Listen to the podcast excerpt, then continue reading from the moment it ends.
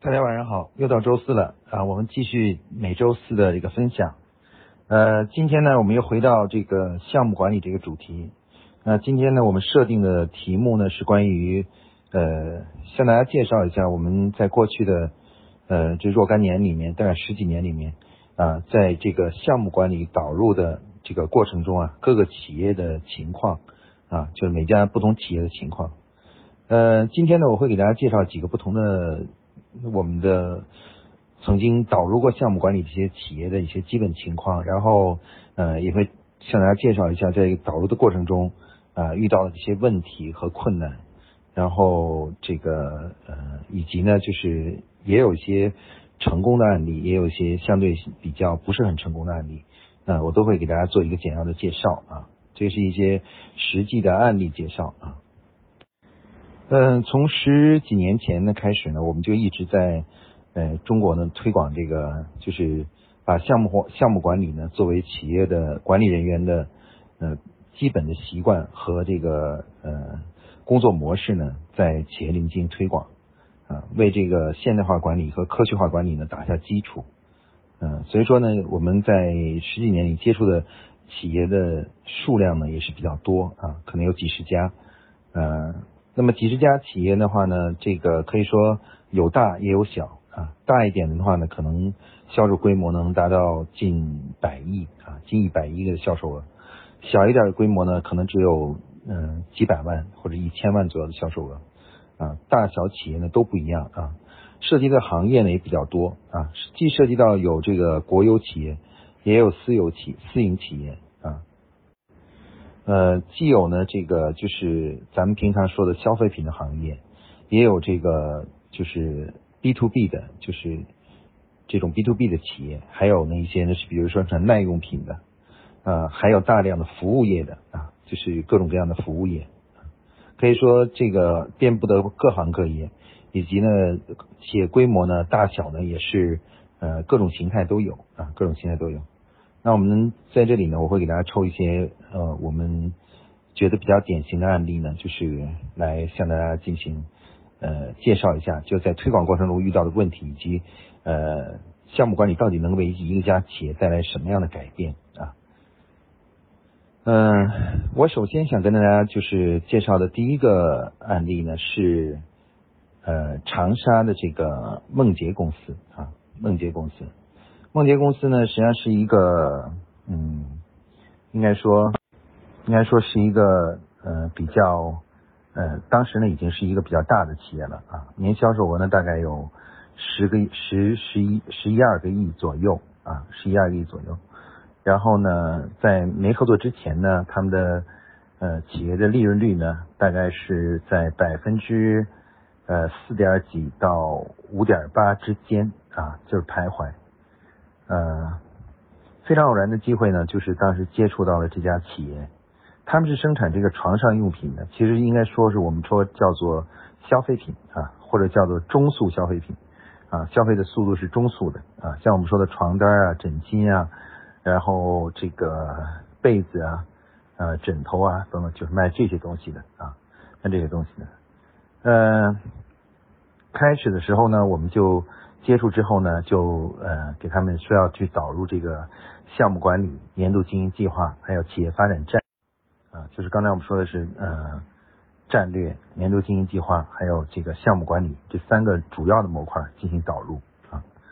嗯，其实呢，在刚刚开始导入的时候呢，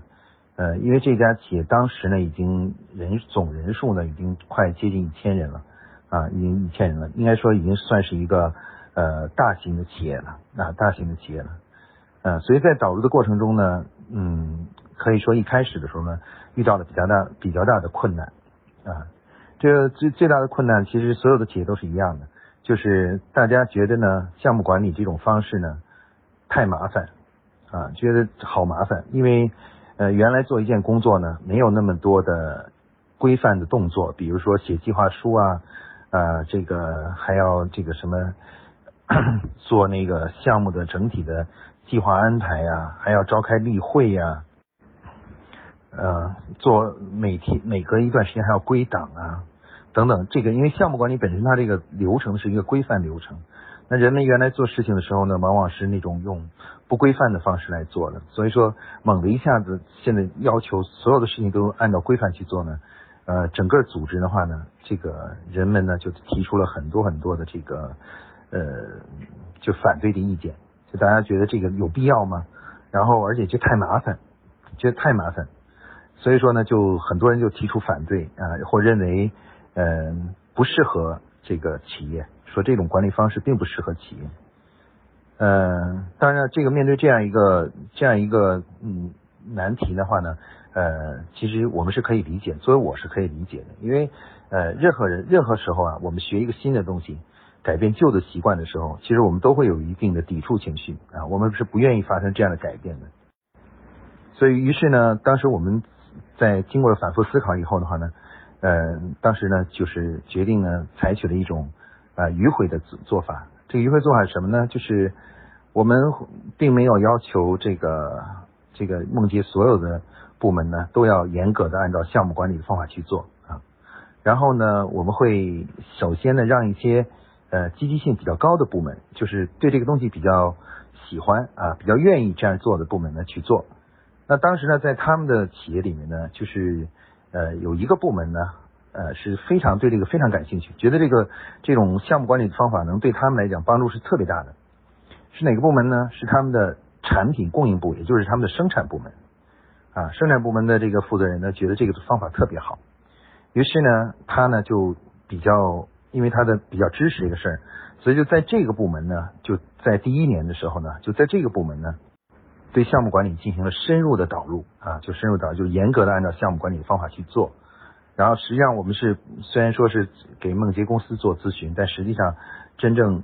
这个真正深度的做咨询呢，反而只是这一个部门啊。那么这个部门在做完做了一年，做了大概从不到一年，大概七八个月以后吧，整个部门的工作方法呢就全改变过来了。所有的工作啊都是项目啊，每个项目呢都是要进行立项啊，都要把时间啊、预算啊、目的目标。都阐述清楚，然后每个项目开始以后呢，都要严格的按照项目管理的这个步骤去操作啊，写项目计划书、成立项目小组等等这个基本的步骤呢按去操作。那么一年下来以后的话呢，就就不到一年，七八个月下来以后的话呢，呃，一总结的时候呢，就发现这个部门呢，这个整整体的工作效率呢得到了大幅度的提升啊，很多的这个原来呢拖拖拉拉的事情呢，哎，在这个导入项目管理之后呢。都能够顺利的，就是完成了啊，顺利的得到了结果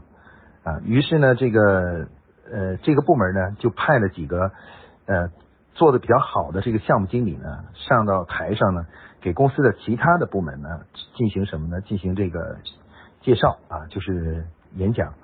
呃，告诉他们，向他们讲解他们是怎么样运用项目管理的工具去解决一个具体的问题的啊。他们就介绍啊，比如说一个新厂房的建设啊。啊，这个机器设备的新设备的引入啊，等等，怎么样按照项目管理，哎，把它一步一步的把它给做下来的。那么这个演讲以后的话呢，这个项目管理的这种呃对项目管理的这个热情呢就被激发起来了。尤其是公司的高层呢看到了这个在这一个部门起到的这个作用以后啊，就开始呢认识到了这个项目管理对于未来组织发展的重要性。于是的话呢，就要求下一年啊。这个公司里所有的部门全部都要推广这个项目管理啊，是那时候在那时候呢，我们就在走廊上啊，整个公司的这个上下班的走廊、食堂这些地方开始张贴了一些标语啊，把项目管理一些经典的思想都写在上面，比如说没有项目就没有预算啊，呃，一切工作都可以项目可以项目化。等这样一些口号呢，就写在了整个公司的这个走廊上，然后呢，在呃，高层呢，在高层的领导的这个支持和这个推动下呢，呃，所有的部门呢都开始进行了正式的立项啊，把每一个工作都立成项目，然后呢都要事先打好预算，打好这个什么，打好这个做好计划，然后再开展做。然后同时呢也进行了大规模的项目经理的培训啊，就是把各个部为各个部门都培养一些合格的这个项目经理啊，那这一系列工作呢就跟进上去了。那在我们从最开始导入大概约一年多的时间，一年零七八个月的时间的时候，以后这个公司呢已经全面的，整个公司呢都是各个部门呢都开始广泛的推广了项目管理这种工作方法啊，大家的工作习惯呢，终于得到了统一啊。原来呢，大家工作习惯是不一样的，现在通过项目管理呢，大家终于习惯得到了统一。大家在工作中呢，使用的方法、词汇、思维、思维方式都发生了改变，都统一在了一起啊。那这个这个最后带来什么样的结果呢？就是到了一年半以后的话呢，这个呃梦洁公司啊，它的这个销售额呢，虽然增长的并不是很多啊，这个两年来增长的从十个亿左右增长到十二个亿左右的这样销售额，其实销售额只增长了一两个亿啊，但是呢，它的整体利润利润情况呢，却得到了大幅度的提升，利润呢从百分之五点八呢。增长到百分之十一点二，啊，净利润率增长，也就是翻了一倍啊。那么这个工作呢，其实就让公司真真正正认识到了项目管理啊，这种这种统一大家的工作方式，统一大家的思维方法，然后最终会给公司带来什么啊？带来什么？所以说呢，于是呢，这个呃梦洁公司呢就坚定了对项目管理的认识啊，把项目管理呢就变成了整个企业的一种工作习惯啊，工作习惯。那么前前后后合作了两年，约两年的时间，然后企业呢项目管理呢也算是导入成功，然后也带来了很大的转变啊，非常大的一个改变，然后尤其是呃员工的工作的面貌啊，工作效率啊，授权的这种良好的授权，然后等等呢，带来了整个公司呢有走向了一个新的一个呃一种状态啊，一种状态。那么以上呢就是我给大家介绍第一个案例，是关于这个。梦洁公司的啊，梦洁的这个导入呢，总的来说呢还是比较成功的啊。其中呢，我们采取的方式呢，主要是呃以点带面，从一个部门开始，然后再带动整个全公司来进行这个项目管理的导入啊。应该说总的来讲呢，还是比较呃成功的啊，成功的。好，那下面呢，我们再来讲一个不太成功的案例啊，并不是非常成功的案例。呃，这个不成功的案例呢，其实是我们之前合作的一家企业，大家也都是熟知的一家企业，就是呃这个慕斯啊。其实慕斯公司呢，是一当时我们接触的时候呢，销售规模呢已经有二十多个亿，不到三十个亿的销售规模啊，大概是五六年前，呃四四五年前，四四年前吧，四点四点几年前啊。然后可以说。当时呢，慕斯公司呢就是找到我，然后呢跟我沟通呢，就是希望能导入项目管理，啊，主要是为了解决这个跨部门的协作问题啊，跨部门的协作问题啊，然后希望项目管理的导入呢能提高整体的组织效率啊，使人得到更好的运用啊。那这个提这个需求和项目管理本身呢还是比较切合的，那于是呢我们就开始呢在慕斯呢就是导入这个项目管理。呃，这次导入呢，基本的方法呢，就是比较传统的方法。一开始呢，进行大规模的这个学习啊，项目管理的学习啊，培训项目经理啊，培养项目经理。呃，培养完了以后呢，就开始呢，在每个部门啊，所有的部门里面，都去立一些叫做呃项目啊。以前呢是所有的东西都叫工作，也没有这个项目这个概念。但是呢，现在呢。学会了项目管理以后呢，我们第一件事并没有把所有的工作都项目化，而是把其中一些重要的事情，比如说经销商大会啊、某一个促销啊、一个活动啊啊，营销的也好，还是这个呃后台的也好呢，我们先都抽每个部门抽了那么一两个项目啊，一两个重要的工作，把它立成项目啊，来，然后呢指定一个项目经理啊，让他去进行操作。呃，这个工作历时啊，其实比当年那个梦呃梦姐的时间还要更长，呃，大概是花了将近两年多的时间啊。就是我们开始先这样做，先这样做，做了一段时间以后的话呢，我们就开始导入年度经营计划啊，希望公司呢将所有的工作呢都立成项目啊，立成项目。呃，但事实上呢事与愿违，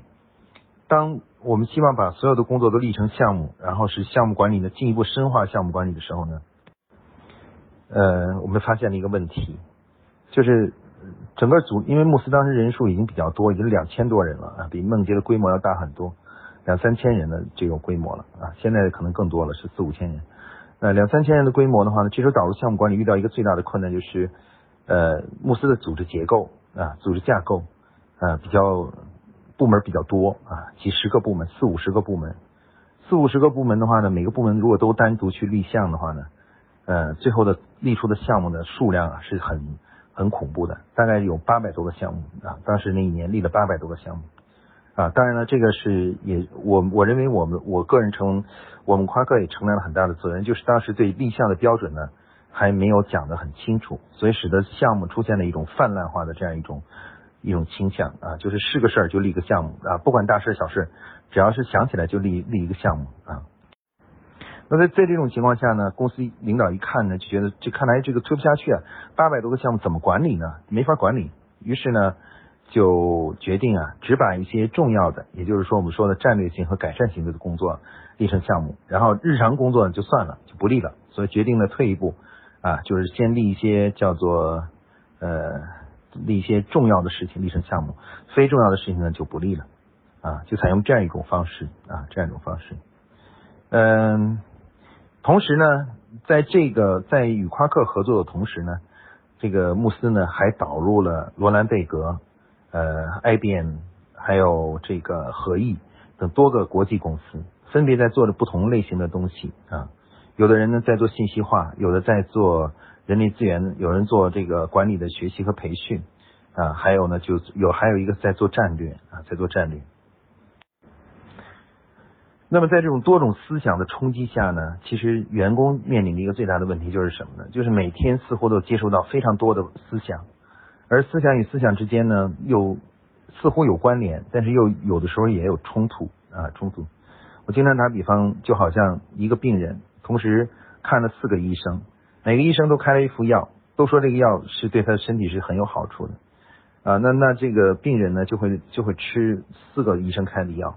然后最后的结果呢，就是出现了一个很奇怪的事情，就是如果一件事情有，如果这个效果有效果了，你也不知道是哪一个医生的药起的效果。然后更多的情况是什么呢？是你会发现，就是你自己会把自己搞得很难受，因为几个药之间还互会互相会打架。那当时呢，穆斯呢就是这样一种情况。就是同时找了四五个公司，每公司好像说的是做的事情不一样，但实际上理念还是要有冲，还是会有冲突的。所以说，在这种情况下推广项目管理呢，这个呃推了将近一年多的时间以后啊，就发现整个组织呢还是没有真正形成习惯，真正使用项目管理这个工具的人呢，仍然只占可能占整个团队的百分之十到百分之二十。百分之七十到八十的人其实都没有使用这种工作方法，在工作中呢也没有按照这种规范去去去工作啊啊，而这时候呢，慕斯的这个管理的人数呢还在不断的增加，从两千多人已经涨到了将近四千多人的这样一个规模啊呃，那么还有很多新的同事呢又加入进来，但是并没有经过经过培训，然后呢，原来经过培训的人呢，有一有一大部分人已经走了。离开了公司，啊，就导致了前期的学习和培训和养成的习惯，随着人员的流失呢，就又全部都消耗掉了，就没有了。那最终呢，呃，事实上这个合作呢就没有取得真正的成功。在我们离开不久以后的话呢，项目管理呢虽然这个概念还存在，但是呢已经是名存实亡。呃，换句话说，员工并没有养成这样的习惯，因为在我们之后还有很多更多的咨询公司接介入进来。每个公司说的方工作方法呢，方式呢都不一样啊。员工其实经常面临着今天学这个，呃，规定这么做，明天又会被要求那样去做啊。最后的结果就是，最后慕斯这个客户呢，这个项目呢，其实在我看来就是一个失败的项目啊。因为我们没有真正能改变企业，没有改变他们的习惯啊，没有能够真正帮助他们养成项目管理的这种好习惯，没有统一公司内部的管理思想管理方法。啊，这个其实就是不成功的啊，当然原因非常多了。我个人认为，其实呃也有很大的一个原因在夸克啊，也在我自己，因为我们我当时没有充分的认识到呢，就是呃对一个大组织来说呀，文化的重要意义，文化对项目管理导入是非常重要的。如果我们没有统一大家对于管理的统一认识，而匆匆忙忙的就开始只是传授方法的话，最后的结果就导致大家呢对这个东西怀疑而不去用，而一旦不用的话呢，无论我们教的有多好，它都没法转化成习惯。而如果不转化成习惯的话呢，我这个项目管理师就不就没有不能叫做真正的导入啊。所以在整个工作的次序上，以及工作内容的强强弱的把握上呢，我觉得还是后来我们也进行了很多的检讨，能够希望能够这个从以以此为教训呢，能够呃再优化我们的工作流程和工作顺序，使这个效果能能够对效果呢更好的保障啊。呃，这个事儿说起来很沉重，是因为确实是一个啊让我感到很呃焦虑和忧心的一件事情，就是没有能达到预期的效果。所以从这个事情来看呢，其实我们可以看到，就是即使一个有好的方法，但是如果我们不能够呃想办法让它形成习惯的话呢，它也是不行的啊。换句话说，我们我们教一个人教一个东西给一个人的话。我们的目的其实并不是让他知知道和记忆住这个东西，而更多的是让他希望能够根据所讲的东西，能够形成改变自己的习惯啊，形成新的习惯，这才是真正咨询成功的核心。那如果我们达不到这个习惯，而只是简单的给他们做一些培训，让他们了解的基本的概念和一些词汇，那这样的话是无法真正完成呃帮助企业做咨询和进行改变的，导项目管理呢也无法导入成功啊。呃，从后来这件事发生以后呢，我们进行了大量的总结，开始加强了对于习惯养成的这个这个研究以及培培养啊。我们不光是给他们讲课，而更多的是让他们去做啊，在实践中呢去养成习惯啊，养成习惯啊。通过这个习惯的养成的话呢，最终呢这个呃来来能够就是彻底的呃去发生这个改变啊改变。呃，总之呢。这个这个案例呢，告诉我们一个很多很多值得学、值得去思考的一些经验和教训啊。也就是说，呃，有的时候好事一件好的事情，要想成功的话呢，呃，还是要非常注意做事情的过程和步骤啊，要采取正确的步骤。另外呢一点呢，就是人们的思想问题永远是改革的根本啊。其实有时候方法怎么做？反而不是最主要的问题，最主要的问题反而是为什么要去做啊？大家对做这件事情的态度是如何？如果我们不去改变态度，而一味的去推广推广一个所谓的优秀方法的话，那么一般这样的咨询呢是没法成功的。好，我下面呢再给大家讲一个介绍一个案例啊，就是我们最近近期来合作也是比较成功的一家企业啊，这个。嗯，是这个蓝角落啊，就是我们汕头的一家网上销售家居用品的啊，家居精品的这样一家企业啊。呃，应该说这家企业原来来刚接触的时候呢，他们已经做的还是不错的啊，还是不错的。呃，他们的创始人呢是一个飞机的修理的工程师啊，是有很好的对于科学思想和系统思想的理解的啊。所以接触夸克以后呢，对这个思这种管理思想呢就非常认同，于是呢，在就下定决心呢，在公司里呢进行推广啊推广。那么，而且他们在之前没有接触夸克之前呢，也做了很多的预备性的工作，把一些基本的理念概念都已经在公司内部导入了，只不过呢是不太准确啊，比如什么叫项目啊，项目怎么划分呢，如何立项啊等等这些东西，呃，不是特别准确。啊，那么那个，但是他们也做了一些准备工作啊。那时候公司大概有几百人，三四百人，然后呢，这个销售额呢几个亿的销售额，呃，利润率也还可以啊。那么在这时候呢，导入呃这个所谓的量化管理，走项目管理啊，成，因为他们除了导入项目管理，还导入了呃战略、年度经营计划啊等等，还有一些其他的东西。那么可以说这家企业的切入呢是比较轻松，是因为呃之前呢企业的创始者呢已经做了很多思想的铺垫啊，对这个思想进行了铺垫，所以大家呢已经对这个东西呢不不陌生了啊，对这个项目这个概念已经不陌生了啊。那么这时候导入的话呢，在做的话只是把每一个概念弄得更精准啊，每一个做法调整的更加标准和精准啊。呃，因此的话，导入呢，应该说导入过程是非常顺利的，非常顺利的进行了导入啊。嗯，因此的话呢，在导入在导入以后的话呢，嗯，公司也取得了很大的一个成绩，因为不仅销售额提高了，利润提高了，而且最重要的是公司的人才突然变多了，因为在这个过程中啊，各个部门都诞生了一些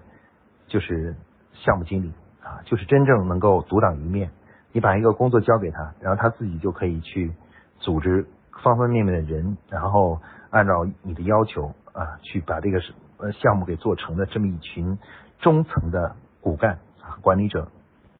其实呢，这是对于企业来说，这是其实这个收获呢，其实比销售额和利润更重要啊。中层的这样一群能够独当一面的人的诞生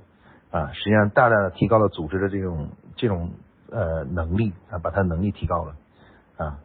那么，那么蓝角落呢，其实最大的一个呃优势，就是成功的一个原因呢，就是因为呃高层管理者呢，他对这种思想呢是非常认同的，他的这种大力的推进。啊，以及对面对各种问题的时候，他始终能够用夸用科学的思想和系统的思想去去向员工进行解释啊，这是我认为这是成功的一个关键之关键。嗯呃，其实夸克在这个过程中呢，只是起到了辅助性的作用啊，我们并不是那种决定性的作用。我认为这个工作的成功是决取决于企业内部的创始人和他们的共同努力，是反而是最重要的啊。夸克就像一个催化剂啊，只是催化了这件事情，把这事情给催化起来了。这个蓝角落成功的另外一个重要的原因啊，是他们真正把管理作为一个系统来进行思考。有些企业导入项目管理呢，喜欢只导入这么一个模块，关于战略、关于薪酬绩效、关于组织架构、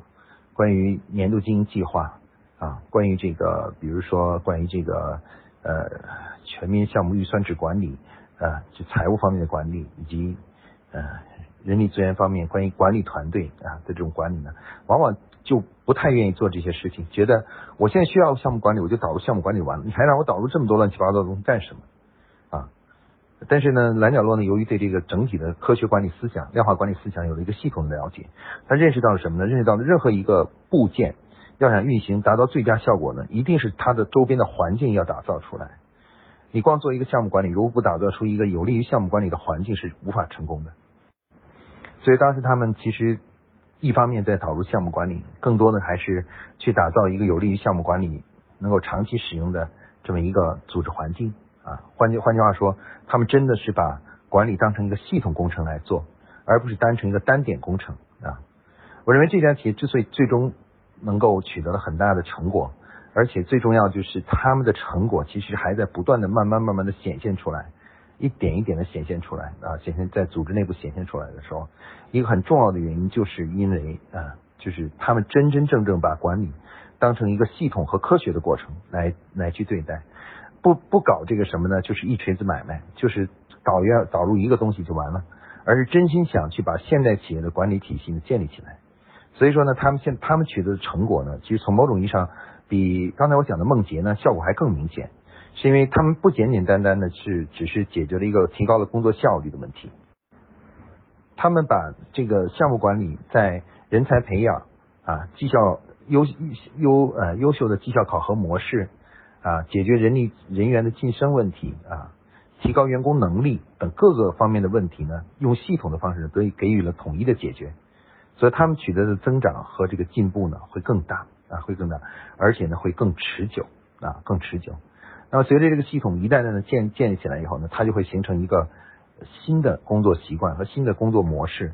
而且呢，这种模式呢会慢慢的在公司内部呢形成一种呃文化，大家呢认为认为呢都做事就应该这么做啊啊这个思考问题就应该这样思考啊，大家要按照这样以这样的一种模式来指导着自己啊指导自己。那么这家企业呢，其实我们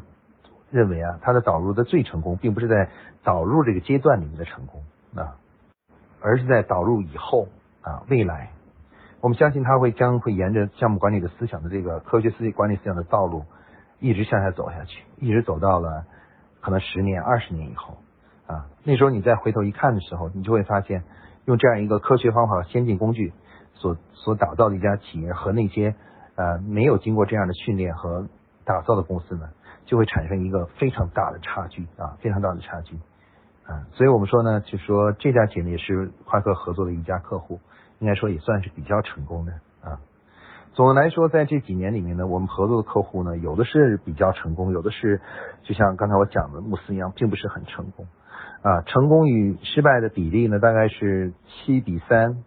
或者是六六比四左右。啊，就是说，嗯，还是有一些做了以后项目管理并没有能够在企业里扎根，站住脚的啊，站住脚的。啊。但是我相信呢，我我们是在不断的努力，我们每一次在做完以后，不管是成功失败，都会认真的总结，不断优化工作方法啊方法，然后呢，理清这个做这件事情成成与败的本质是什么。然后最终呢，能够希望能够在下一次呢取得更好的成绩啊！我相信呢，这个在未来的我们与客户的合作中呢，应该说这个我们的成功概率呢会越来越高，越来越高啊！项目管理能够在企业里面站住脚，形成习惯的这种比例呢，也会大幅度的提高啊！